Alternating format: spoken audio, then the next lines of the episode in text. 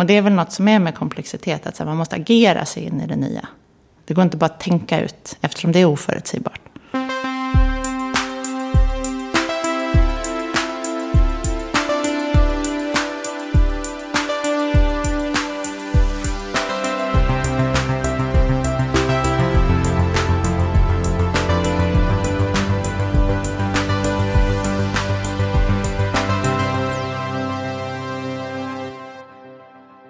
Ja, då är vi tillbaka med Heja Framtiden. Jag heter Christian von Essen. Sitter i min mysiga kitchen studio och njuter tillsammans med Klara Palmberg Brorid. Välkommen till podden. Tack!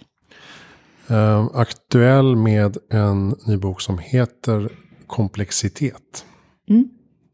Ambitiös, ambitiös uh, titel. Men det är, en, det, är en, det är en liten lättläst bok i alla fall. Ja, men en liten vacker. Den är väldigt snygg. Ja, tack! Min farhåga om sådana här managementböcker och ledarskapsböcker och organisationsböcker är att de ganska ofta är ganska fula. Mm. Så det har vi jobbat en del med. Men, sen, man märker att folk gillar att lägga upp den på sociala medier också för att den är så ja, fräsch. Tack! Men eh, bortsett från formen så, så var, väl, var ju också tanken att det ska vara en enkel bok om komplexitet. Mm. Alltså det är ju svårt nog med ämnet. Är det någon som har skrivit en enkel bok om komplexitet tidigare?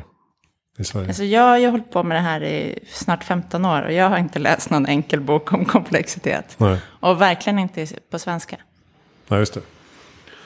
Ska vi börja med att definiera vad är komplexitet? En tredjedel av boken handlar ju om just detta. Men för eh, mig, det jag ser utifrån både den forskningen som finns runt komplexitet och tiden vi lever i, så beror ju att grejer, frågor eller situationer eller organisationer blir komplexa är att det både finns många olika perspektiv på saker och ting. Alltså vi har mer kunskap än någonsin, vi vet, vi har fler specialister på olika grejer eh, än någonsin. Och sen, så hänger det, och sen så hänger grejerna dessutom ihop. Alltså det finns massa beroenden mellan frågor eller mellan organisationer eller mellan, alltså hur bra jag än är på min, inom mitt fält eller med min, liksom, mitt uppdrag, så om jag ska lyckas eller inte hänger ihop med väldigt många andra. Mm. Så, och det gör det komplext. Och just det, interdependencies. Mm. Man säger på, på, på svenska har jag, jag har letat efter ord, alltså interdependent är ett väldigt tydligt ord. Mm. Eh, och på svenska har jag farit efter vad man ska säga. Och jag har valt att säga ömsesidiga beroenden. Mm. Och det är ju ett ord som vi använder ganska, alltså att, att det där, just det där ömsesidiga är ju något som vi ganska sällan pratar om. Att säga, jag är beroende av vad du gör och du är beroende vad jag gör. Och, och lite det här att man inte kan enkelt förutspå resultatet. Nej, alltså det där med att det finns så många perspektiv. Alltså det finns massor med specialister som kan massa grejer. Och så finns det massa beroenden både mellan frågor och delar i organisationer och sånt där. Men också det finns ju beroenden, har vi blivit varse det senaste dryga året också. Till vad som händer i världen mer än någonsin. Mm. Eh, så hur mycket vi än jobbar på med våra grejer så hänger de ihop med stora andra skeenden. Och det gör det komplext och oförutsägbart. Eller mm. dynamiskt och härligt skulle någon annan säga. ja, precis. Ja, just det. Men det, det, det, tror jag tog upp i min bok också. Att just pandemin har lett till en, en ökad förståelse för mm. komplexitet. Mm. Att man ser att jaha, det är inte så enkelt att eh, varför får jag inte den här grejen från Kina mm. imorgon? Mm. Mm. Det, det är många, många parametrar som mm. påverkar. Ja, men jag, jag känner jag mig själv också att, att, att det där med komplexitet och oförutsägbarhet och osäkerhet har gått ifrån någonting som vi har pratat om som ganska abstrakt och så här konceptuellt. Att så här, osäkerheten mm. i världen har ökat kunde man säga för två år sedan. Men nu har vi känt det på, typ, in på skinnet. Att säga, jag vet inte nästa vecka. Och hur ska vi göra med de här mötena? Och de där eventen vi hade planerat hösten 2020, kommer de bli av? Mm. Det var liksom ända in på att man inte visste. Och nu vet vi fortfarande inte så här, återgången till kontoret. Nya virusvarianter. Alltså vad är det så? Och att det har gått ifrån att vara ganska abstrakt till så här superkonkret in i var och ens vardag. Mm. Så förutom det då, vad är det med eh, den framtid vi ser för oss, vad är det som gör att begreppet komplexitet blir så mer aktuellt? Alltså det är den här globala nätverkande sammanlänkade världen. Ja men både det där stora globala internet och saker från Kina och sånt där. Men jag tror att de flesta av oss kan känna igen oss ända ner på så vardagliga grejer. Att det hänger ihop mera.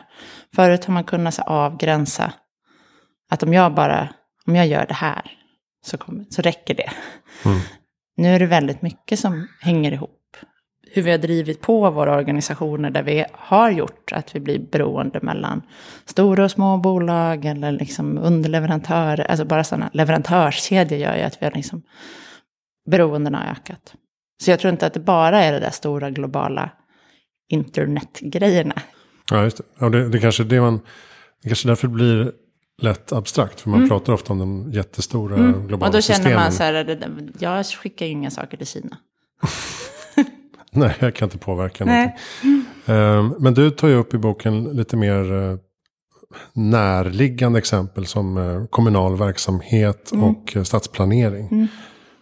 Varför är de bra exempel på det här fenomenet? Dels är det för att det ligger nära till hands. Jag har jobbat som chef och, i liksom, och, och, drivit förändringsledare, alltså drivit projekt i stora sådana stadsutvecklingssammanhang. Och sen är ju stadsutveckling eh, är ju ett sammanhang, alltså hur vi utvecklar gator och hus, det blir väldigt hands-on, apropå det å ena sidan väldigt abstrakta med komplexitet. Men man kan liksom fatta ett exempel när man pratar om så här, man måste mötas mellan trafikplaneraren, arkitekten och de som äger husen. Så, det är mm. många starka perspektiv som ska mötas i stadsplaneringen. Och också då att, att det finns en oviss eh, utkomst. Mm. Alltså ja, och sen hur mycket man än planerar, hur fina gator man än gör och hur mycket man än lägger krut på att det ska vara perfekta hushöjder, så vet man inte hur staden blir förrän folk tar plats där. Ja, just det. Och du tog upp eh, det exemplet med Kvarnholmen mm. Eh, i Stockholm, eh, Nacka kommun. Mm.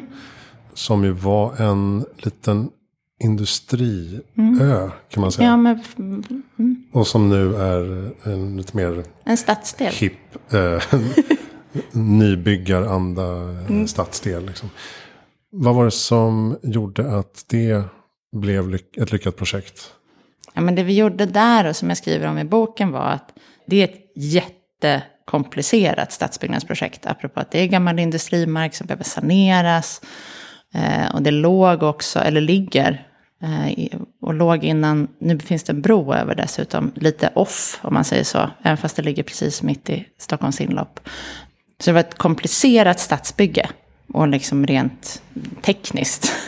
Eh, med, med, all den historia som fanns där och också bevara de gamla byggnaderna som skulle omvandlas till nya städer. Och det som jag skriver om i boken var ju att det var, när jag kom in i arbetet på Kvarnholmen så var det jättemycket fokus på det här tekniska, på förhandlingarna, på exploateringen och exploateringsavtalen eh, och sprängandet och saneringen. Man letade fortfarande efter hur skulle man hitta ett sätt att locka dit folk. Det fanns de där fantastiska bilderna på den färdiga Kvarnholmen som då var liksom 15, nästan 20 år bort. Men hur skulle man få folk att se det? För när vi kom dit så är det liksom bygggropar och snöglopp och grus. Liksom. Mm. Och gamla industrihus som stod tomma. Så det jag skriver om i boken är så hur vi då mellan kommunen och de fastighetsägarna som äger Kvarnholmen eh, jobbade med att skapa och våga göra grejer under tiden innan det var klart.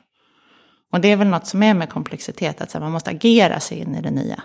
Det går inte bara att tänka ut, eftersom det är oförutsägbart. Och så försökte ni samla olika perspektiv och mm. medborgarförslag. Både, precis, och... både i stora dialoger med medborgarna, men bjöd också in kulturaktörer som gjorde och som vågade göra och som kunde göra saker som nådde ut till de vi ville nå ut till, men som vi som kommun eller fastighetsägare hade jättesvårt att i Nacka finns det en demografigrop mellan 20 och 35-åringar. Och det var inte direkt så att vi på kommunen var de bäst lämpade och då tänka ut vad som vi skulle, hur vi skulle locka de där 20 till 35-åringarna som vi aldrig hade lyckats locka. Så det vi gjorde då var att bjuda in fler perspektiv. Vilket är en poäng när, när det är komplext. Är att bjuda in någon annan som har något annan vinkel på det man håller på med. Jag kommer ihåg det där med barnen för några år sedan för att det var den här Magical Garden. Mm. Magiska trädgården. Magiska trädgården. De här, Amanda där hade trädkoje-VM när man byggde trädkojor i träden. Ja, det. Det hade ju vi... café och det var en gammal mm. karusell. Och så här. Det hade ju vi på, liksom, kommunalbyråkrater kanske inte riktigt kläckt. Att det var en magisk trädgård och trädkoje-VM som skulle vara grejen. Nej, just det. Men sen försvann det efter några år. Mm. En del grejer finns kvar på Kvarnholmen. Ganska mycket av det som hände på Kvarnholmen flyttade sedan över till Sickla och Nobelberget. Och där har det ju också eh, levt och spirat under många år. Och sen så är många av de lokalerna rivna. Men de har också hittat nya former. Och flera av de aktörerna som följde med ända från Kvarnholmen till Nobelberget är nu, tar nu plats i, i slakthusområdet. Just det. Är det Atrium Ljungberg som är drivande? Ja, från Nobelberget. Nobelberget och sen slakthusområdet. Men på Kvarnholmen så var det JM och Peab. Okej. Men gemensamma nämnaren är väl ändå Gather-gänget och Jakob Grandin Mm. och... Jakob har haft en superstor Mm. liksom, finger med i spelet.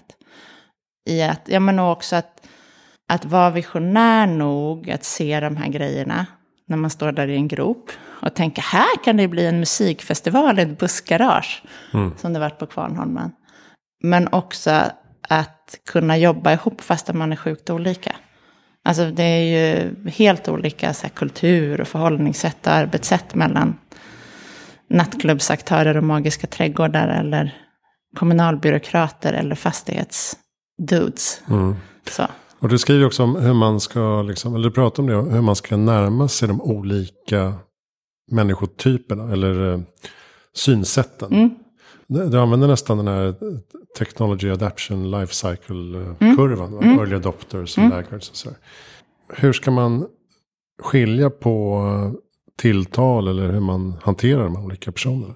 Det som jag skriver om i boken är att när man, om man är i en komplex fråga som har massor med beroenden och massor med kopplingar till annat och det är oförutsägbart, man vet inte riktigt hur framtiden ska veckla ut sig, så har man nytta av att jobba med de som vill. Alltså leta efter de som ligger långt till vänster i diffusion of innovation-kurvan. Alltså de som är innovatörer eller våghalsar. Mm. För att det är de som kommer att våga prova, det är de som har idéer om framtiden. Jakob Grandin är ju verkligen en sån som har, har idéer om framtiden och, och, och kan skapa det. Och att jobba på något vis från vänster. Alltså leta efter de som vill, leta efter de som har förmåga och vilja att ta sig in mot en ny osäker framtid. Och istället för att tänka att vi måste tänka ut det här och vi måste få med alla på tåget innan vi kör.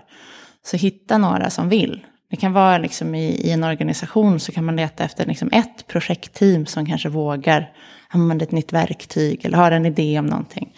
Och sen så genom att låta dem testa, för det är just det när, när framtiden är oförutsägbar så måste man liksom hitta, vad det, för det går inte att tänka ut vad som kommer att funka.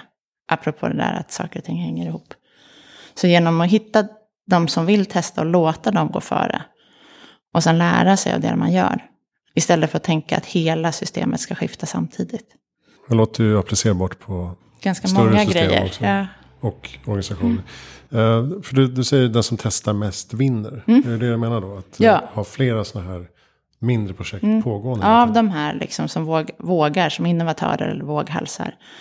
Genom att låta dem gå före och testa. Och det, som, det där, att de som testar mest vinner är forskning som visar att team som provar mycket.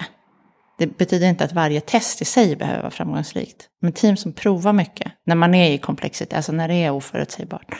De når bäst resultat på den stora frågan. Jag brukar tänka på det, det är som nya muskler man behöver hitta. Om man inte är van att prova mycket nytt, då måste man som börja i väldigt liten skala och tänka att man utmanar sig själv lite. Ja, just det. Iterationer Mm. och feedbackloopar och så här. Att man bygger någonting lite bättre nästa Mm. gång. Och det är ju lätt att snacka om. Alltså det där och agilt och iterativt och sånt där. Men alltså när det kommer ner till kritan så gäller det ju att man ska våga göra, ifrågasätta det man själv gör. För många organisationer handlar det om att man måste ifrågasätta det man har blivit framgångsrik på.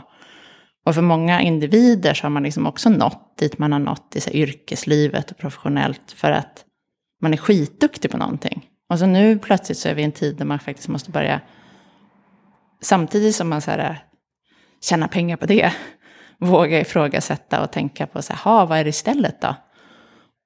Och det jag tror är ju att det går inte att tänka ut, utan då måste man liksom agera sig in i det.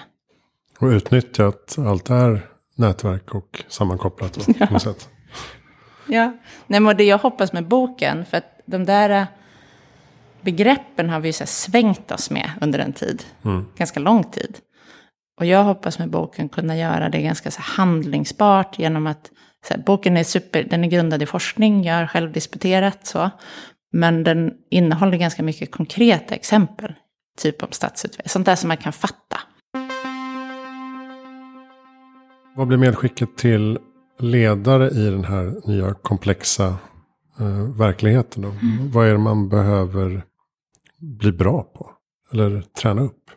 En viktig del, och som jag kopplar tillbaka till det där med att vi har, många också chefer har blivit chefer för att man har varit skitduktig på någonting. Är ju att på något vis inse att vi är en tid då jag inte behöver, eller jag kan inte längre vara bäst på det. Jag pratade förra veckan med ett stort fordonsindustribolag som liksom utmanas av, de ska ställa om allting till elektrifiering. Och så alla deras chefer har ju blivit chefer för de är skitbra på förbränningsmotorer. Och så nu plötsligt ska de ju leda team med sen nya unga utexade som är typ bättre på elektrifiering och elektriska fordon. Och att där tror jag många chefer står i att så här, man kommer ifrån att ha haft svinbra koll. Och, ja, men liksom, och kontroll har varit någonting bra. Och nu måste man leda genom att visa, alltså visa riktningen och visa vägen. Utan att ha koll på hela stigen dit. Och släppa det kravet på sig själv också. För hur mycket man ens planerar och omvärldsspanar eller gör Excel-ark eller så försöker tänka ut. Så kommer vi inte kunna göra det. Framtiden liksom utvecklas. Vecklar ut sig as we speak. Mm. Mm. Det låter ju också som att eh, det handlar om tillit och att våga släppa kontrollen mm. och lita på att människor mm. gör det de ska. Ja, men och snarare så här, våga luta sig bakåt istället för att tänka att man måste jobba hårdare. Så. Att våga, men som du säger, släppa, släppa kontrollen lite. I boken så citerar jag en väldigt klok norrman. Han är managementkonsult och jazzmusiker. Och han säger att kontroll är för nybörjare. Att när man är ny så, då försöker man ha kontroll över allting. Men när man, om man är en erfaren jazztrummis som han är, så handlar det mer om att så lyssna in vad som händer, försöka liksom lira ihop med de andra. Nu tänker jag på mitt eget arbete. Mm. Alltså att jag vet hur det här projektet ska liksom ta form. Mm. Det kommer att utkristallisera sig mm. allt eftersom. Mm. Men för en projektledare som sitter med Excel-ark så är det mm. väldigt frustrerande mm. att jobba med mig. Ja. för att det kan komma liksom sista veckan mm. eller... Och där tror jag igen att det är, liksom. ja men precis som med stadsutvecklingen och fastigheten och aktörerna och kommunen och kulturaktörerna. Så är det ju skitbra att du har en projektledare. ja, så. Och att du ser det här mer kreativa. Alltså så här, det är ju när i mötet där är ju lite brötigt oftast, utan att veta några detaljer. Eh, men det är ju ofta, jag skulle tro att det är det som gör det framgångsrika. Att man vågar liksom ha både och ett. Mm, precis, båda, båda behövs. Mm. Du tycks ju ha fått eh, komplexitetsteorierna eh, med eh, modersmjölken så att säga. Du växte upp med föräldrar som eh, ofta ja, landar ja, i de här diskussionerna. Ja, men jag, jag är ju ingenjör och ganska fyrkantig i botten och skrev min LIS, en halvdoktor om liksom processorienterade organisationer. Och disputerade kvalitetsteknik, också så process och ordning och reda. Och mina föräldrar började redan i slutet på 90-talet prata så systemteori. Och mammas bolag, och sen där jag jobbade också, hette Mementor. Och döptes till Mementor i slutet på 90-talet. Efter memerna, innan memer var något som vi hade i telefon, alltså innan smartphones. Utan mm. när memer fortfarande var idéer som sprider sig snabbt. Uh, så det var verkligen mamma och pappas förtjänst att så börja prata om system, komplexitet. Så. Mm.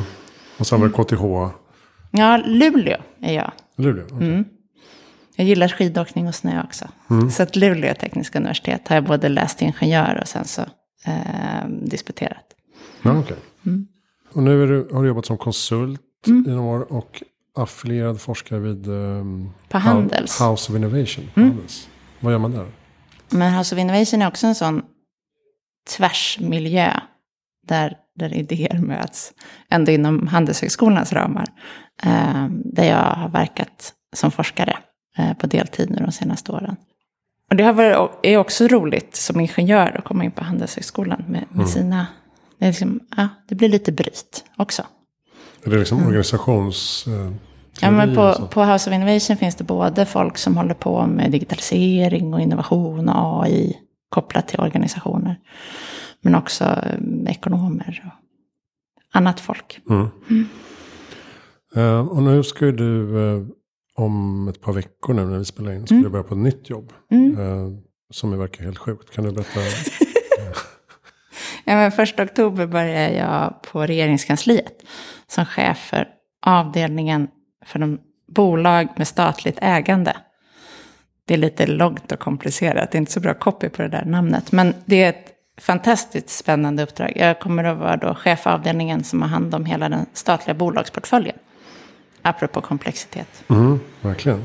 Kan vi nämna några av de bolagen? Ja, men det är ju 46 bolag äger vi tillsammans i staten. Och vi har SAS, vi har Postnord, vi har eh, Vattenfall. Så, det, det, är en spännande portfölj med många, många utmanande. Men som också ju har möjlighet och på många sätt är grund i en del av de så stora omställningsutmaningarna med klimatet. Alltså hybrid är en del av ja, det, springer ur den, mm. eh, den. Där flera statliga bolag har gått ihop för att göra koldioxidfritt stål. Så, så det, det, ska bli jättespännande. Och så jobba nära politiken i den här komplexa politiska miljön. Jag kommer att få så det tjuter om det, om komplexitet. Verkligen. Mm. Det var spännande. Mm. Jag brukar fråga vad är ditt bästa tips för att göra världen bättre i framtiden? Jag tycker det var en jätterolig fråga. Alltså, jag tror, för att göra världen bättre i framtiden, så ska vi fokusera mer på hur saker och ting hänger ihop. Om vi tittar på både stora utmaningar och möjligheter, typ klimatkrisen eller digitaliseringen eller det globala, så har vi under ganska lång tid fokuserat på en grej i taget. Alltså folk blir upptagna av så här, ja men det är elbilar. Eller det är liksom AI. Eller det är ja, men, enskilda lösningar mm. eller tekniska lösningar. Och för att saker och ting ska bli bättre i framtiden så är vi mer betjänta av att fundera över hur saker och ting hänger ihop. Som ekosystemet i skogen. Alltså det finns massor med olika delar. Och det är först när de där delarna lirar ihop Alltså bara nu i helgen så var det, var det ett reportage i tidningen om så här brytningen av jordartsmetaller som behövs till batterierna. Alltså det är inte bara Jolly Dander med elbilar. Utan det finns massor med konsekvenser av det. Och att vi måste bli bra, vi måste orka tänka hänga ihop saker. Med, tänker jag med digitaliseringen så har vi har haft dunderfokus på att här, varje del ska digitaliseras. Och nu ligger ju så här, stora potentialerna ligger ju att, att vi ska kunna dela data mellan kommuner och regioner och privata aktörer på ett säkert sätt. Och, alltså det hänger ihop. Häng mm. ihop. Precis, det är, som, det är som med skjutningar. Mm. Det är ju också en jätte... Mer poliser. Mm, det, då tittar man inte på häng ihop. Nej. Alltså så här, det kan ju behövas kanske precis just nu, men det är ju inte det som gör att det kommer skjutas mindre i framtiden. Om vi, om vi, ja, det finns massor med mer sociala åtgärder om att få skolor som funkar, att se till att kids har saker att göra på fritiden, att det finns alternativa yrkeskarriärvägbanor än gänglivet. Alltså så, häng ihop. Mm. Och eh, om man ser på framtidsfilosoferna, mm. citationstecken, pratar om komplexitet som att om man inte om inte fler kan begripa och öka sin eh, liksom, förståelse och utvecklas i eh, samklang med komplexiteten mm. så kommer vi få ökad polarisering. Mm. Att det är det som sker. Mm. När världen blir mer mm. svårbegriplig mm. så ja, tar ganska, man till de lätta. Det är ju eh, lättare som person att försöka tänka att det finns någon enkel lösning på det här. Men det finns ju, många av de här skitsvåra grejerna är ju komplexa. Och samtidigt får man inte heller, för det kan jag tycka att en hel del sådana komplexitetstänkare och systemteoretiker trillar ju dit och säger att allt är komplext. Och så är det ju inte heller. Alltså det finns massor med enkla grejer. Det finns, ja men så på riktigt. Mm. Och i de mest svåra, alltså typ klimatkrisen, så finns det enkla saker som vi vet, som vi bara ska se till att det blir gjort. Och det finns massa komplicerade saker där vi behöver experter och specialister som utvecklar ny teknologi och utvecklar sig juridik som gör att vi kan dela data eller hitta sätt att göra saker på. Och sen finns det de här komplexa stora systemsakerna. Och att det gäller också Och det skriver jag om i boken, att kunna liksom sortera vad som är vad. Och också sen när man går in i ett samtal, om vi skulle prata om typ gängskjutningar och jag tyckte att så här, det här är en enkel, det finns, det är bara ett svar, det är mer poliser. Och du ser det som en komplex fråga med många beroenden. Så blir det också väldigt svårt att ha ett bra samtal om det. Så att, att kunna sortera mellan vad som är vad. Alltså att man ska göra en liten check innan. Så. Mm. Hur, hur ser du på det här problemet? Mm. Är det enkelt, komplicerat eller komplext? Mm. Det är bra tips. Ja, men det kan ju låta så töntigt och man kanske inte behöver göra som en workshop med blädderblock och post-it-lappar. Men man kan ändå fundera över. Eller lyfta så här, ser du att det här, hur ser du på det här problemet? Mm. Ja, man kan ju bli ibland matt av att det är svårt att diskutera saker. Mm. För att det finns så många som tycker sig ha enkla lösningar. Mm. och pekar med hela handen. Mm. I versaler typ. Mm. Och då orkar man inte riktigt tjata om komplexa mm. samband. Mm, nej, och det kanske inte heller är det sammanhanget man ska vara och utforska nya perspektiv på saker och ting. Utan då får man kanske hitta en annan arena där det händer. Skapa en egen plattform. Mm, till exempel. En egen podd. Där ingen kan avbryta. Mm. kan fortsätta. Så man får, klipp, man får klippa själv. Jag gjorde en intervju eh, i covid-tider. Eh, istället för föreläsning så mm. blev jag intervjuad. Och jag blev så ställd av många frågor så att jag tyckte fan det gick inte så bra. Liksom. Mm.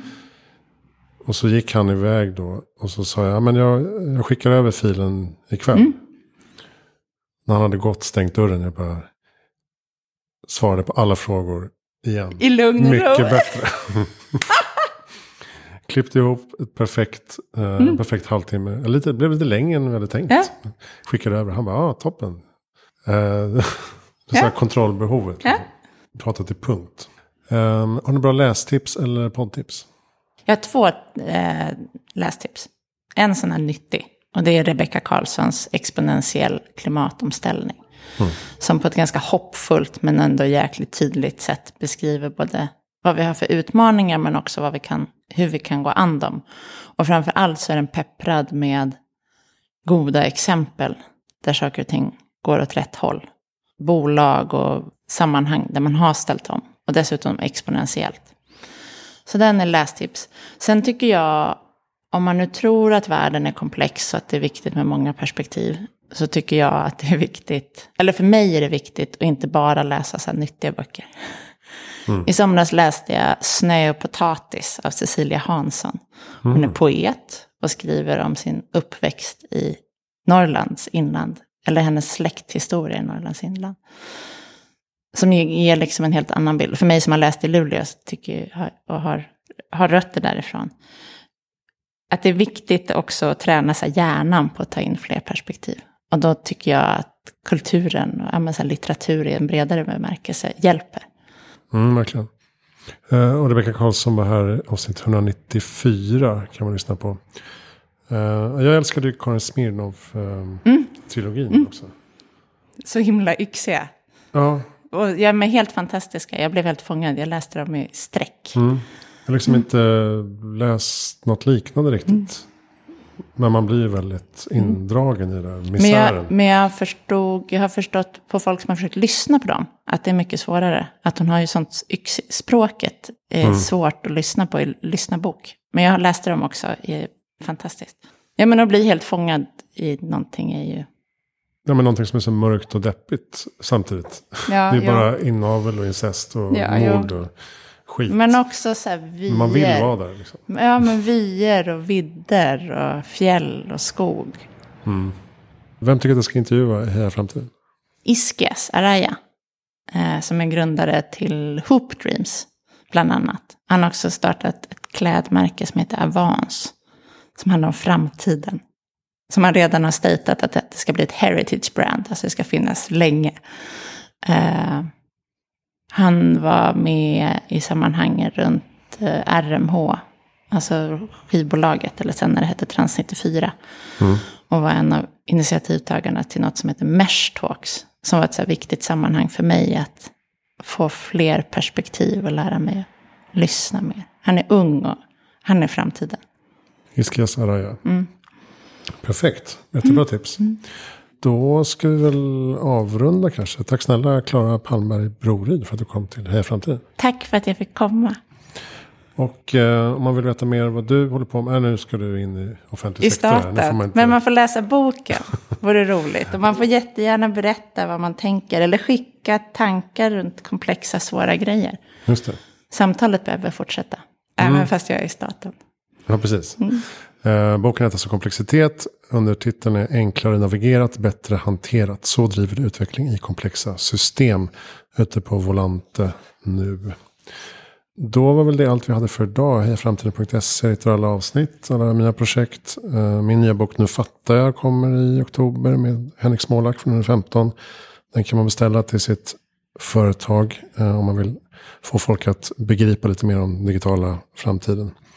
Eh, jag heter Christian von Essen. Tack för att du lyssnar.